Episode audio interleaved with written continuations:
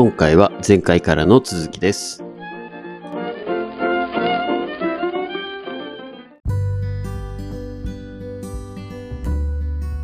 んだろう。まあ農業だけじゃないですけどね、当然ですけど。そうね。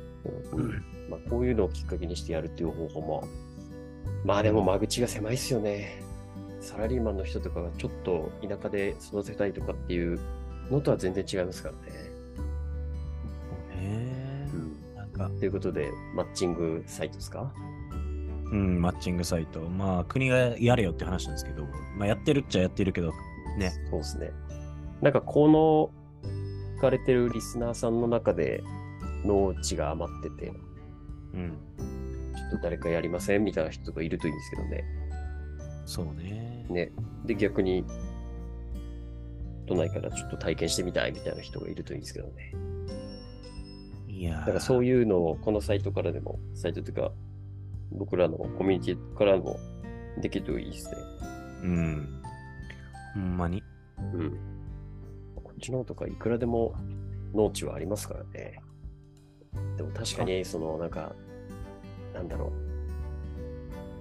機材とか、そういうのの扱い方も含めて、うん。まあ要は何ですか、タイムズカーシェアでレンタカー借りるとは次元が違うじゃないですか、操作方法も含めて。教わらんとね。そうそうそうそう。こういうのも含めて、やっぱりこう、先導はいりますよね。どうしても。JA の職員何やってんねんって話じゃないですか、そうなったら。ね、どんどん JA 縮小してるみたいですからね、今。うん。あの、なんですか、営業所みたいなのどんどん減ってますから、地方は、今。だからその JA の職員とかが結局そういう機材の使い方とか、はいはいはい。まあやってるんかもしれへんけど、もちろん。うん僕は知らないだけでね。うんけど、そういう人たちが結局そうやって農業の担い手をそ育てる役割をやってないからこういうことになってるんでしょっていう。まあね。お役所仕事でこうやってなんか肥料がこうで、種がこうでとか、あうんの手袋こうで、旅がこうでとかって、そんな販売の小売りみたいな適当に置いてるだけの商売やってて、あとは、怒られますね。え？農水省 JA、えーね、農林中金からどうこう言われてやってるだけじゃないですか。なんかもっ。ともっとクリエイティビティ溢れるこう創作的な革新的な次の世代のためにっていうモチベーションで仕事をしているのかどうかっていうところを問いたいねやっぱりね。まあきっと、なんかいろいろ頑張ってやってると思うんですよ。うん。でもそれがきっと我々含めてやっぱ届いてないっていうのは、うん。もうね、それはね、もう一個人の能力とかやる気とかじゃなくて、やっぱりなんかこう、抜本的な、なんかこう経営コンフレじゃないですけど、そういう人をちゃんと入れた上で、うんどう訴求していくんだみたいなのは、ちゃんと省庁も考えないとダメな時代になってる気がします。今までと一緒じゃダメな。そうそう今までのことをやり続けるのが公務員体質やから結局。変化はさせないっていうためのうんうんうんうん。そうそういやそれじゃもうあかんねんから変え抜本的に変えていかなあかんやんって話でそう思います。でそれをなんか抵抗勢力だみたいな感じで。いやいやいやる気っていうかなんかまあ大企業もそうなんですけどねもちろん、はいはいはい。なんかね革新的なことが起きないですよ、そうなったら。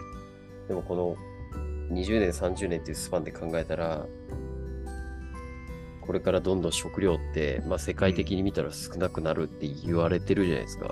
うんってことは、いざ少なくなってから手を打つじゃ遅いと思うんですよね。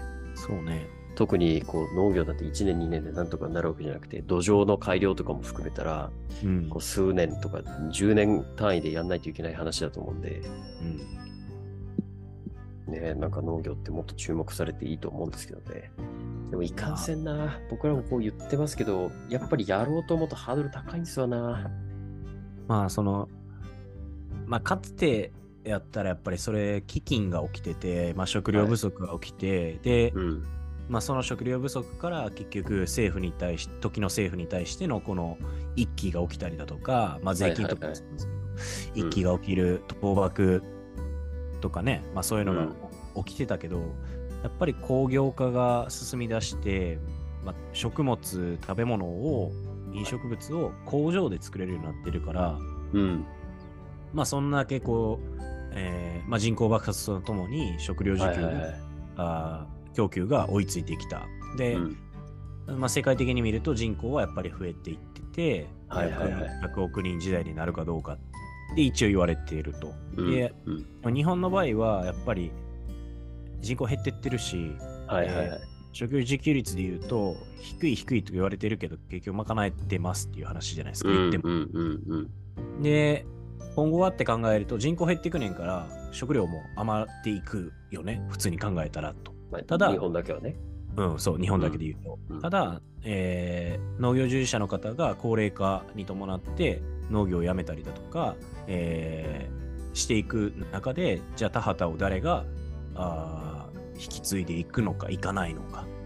まあそれに伴って結局取れる食物が、食料が全然違うよねっていう話うんですよね。うんで、じゃあそれは根本的にその農水省を含めて、総務省を含めて、国が動いているのかなっていうところをやっぱり、まあ動いてるんでしょうけど、動いてるから企業がやっぱりそうやって、えー農地を取得できるようになってきてるっていうのも確かですよね。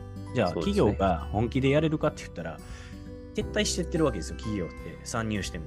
なぜなら、うんうんうん儲からないからですね。まあ前も言ったかもしれないですけど、農農業ってやっぱり手間暇かかるにもかかわらず、儲からない。うん儲まあかりに、にくい。そうですね。なんか不規則な部分もありますしね。結果が読めないというか。そう。ビジネスの方がやりやすいわけですよ。結局読めるから、まだ。まあ、入金と出金もなかなかのタイミングが長いですからね。そうそうそうそう。だからそういう意味で、えっと企業ですら体力を削られて、えっと新事業としてやったけど撤退するみたいなことが当たり前のようにあったから、うん。そこをやっぱ国が金を融通する、要は金融の事業として、まあ、農林中金がね、金流せって話なんですけど、その CLO で運用してやらんと、普通に金流せよって思うんですけど、まあ流してない。ってことは、じゃあ直接金融でファンドとかで流すしかないよねっていうのは僕なりの考え方なんですよね。はいはいはいはい。でもファンドもやっぱりビジネスやから、うんまあリターンも求めるし、そのリターンの源泉はっていうと、やっぱりその農作物を売った利利益でしょうって話やから、そうですね。うん、だから、まあ、ジレンマというか、い、い、なんやろな、一応一石には解決できないんでしょうけど、なんかね、あのーやりようというか、一矢報いることはできるんじゃないかなとか思うんですけどね。本気でやれば。ね。だからその今後排出源とかいろいろ出てくるじゃないですか。はい。そしたらこう農業ってよりよく、より重要になってくる、位置づけになってくると思うんで、うん。でしかもこの排出源がやっぱりこうどんどん増えていくと、うん。こう食べるための農業じゃなくて、排出権でお金をもらうための農業が増えていったら本末転倒だと思うんで、そうね。なんかちゃんと出荷量に応じて排出権の割合を増やすとか、そういう仕組みとかも必要かもしれないですね。まあ、最初はそういうことすら考えへんから、まあ、そういう不正的なことが起きると思う。絶対増えますよ。うん全然作る予定もない、出荷する予定もない、要は荒れた、荒れたじゃないですけど、なぜかわかんないけど、ここにいっぱい畑が作られてるとか、よくあると思うんですよ、きっと。あるよね。うん。絶対問題出てくる。だって俺なら絶対そうやるもん。ね。はい。うん絶対やりますよ。だから、まあ、ほんまにそれを知ってる、ある意味、ある意味賢い人たちがそうやってやるよね。そうですね。うん。まあ、いろいろありますわ。はい。まあ、農業ね、今暑いんで、ほんまに気をつけて、まあ、暑い時間はそんなに農作業してないかもしれへんけど、うん。それでも気をつけてやらんとね。そうですね。うん。なんかじゃあ、こういう農業関連の話は、また、8月、9月ぐらいに一回行くんですか、うん熊本は。うん、行けたら行きたいけど、ちょっと予定はないね。うんうんうんでまあ、10月に、その、稲刈りの時期は行くんで、はいはいはい。また3ヶ月後になるかもしれないですけど。そうですね。じゃあ、そういう話も楽しみに、皆さんで待ちましょうん。う。はい。よかったよろしいですかね。はい。はい。ということで、じゃあこう、農業の話でした。ということで、はい、ありがとうございました。ありがとうございました。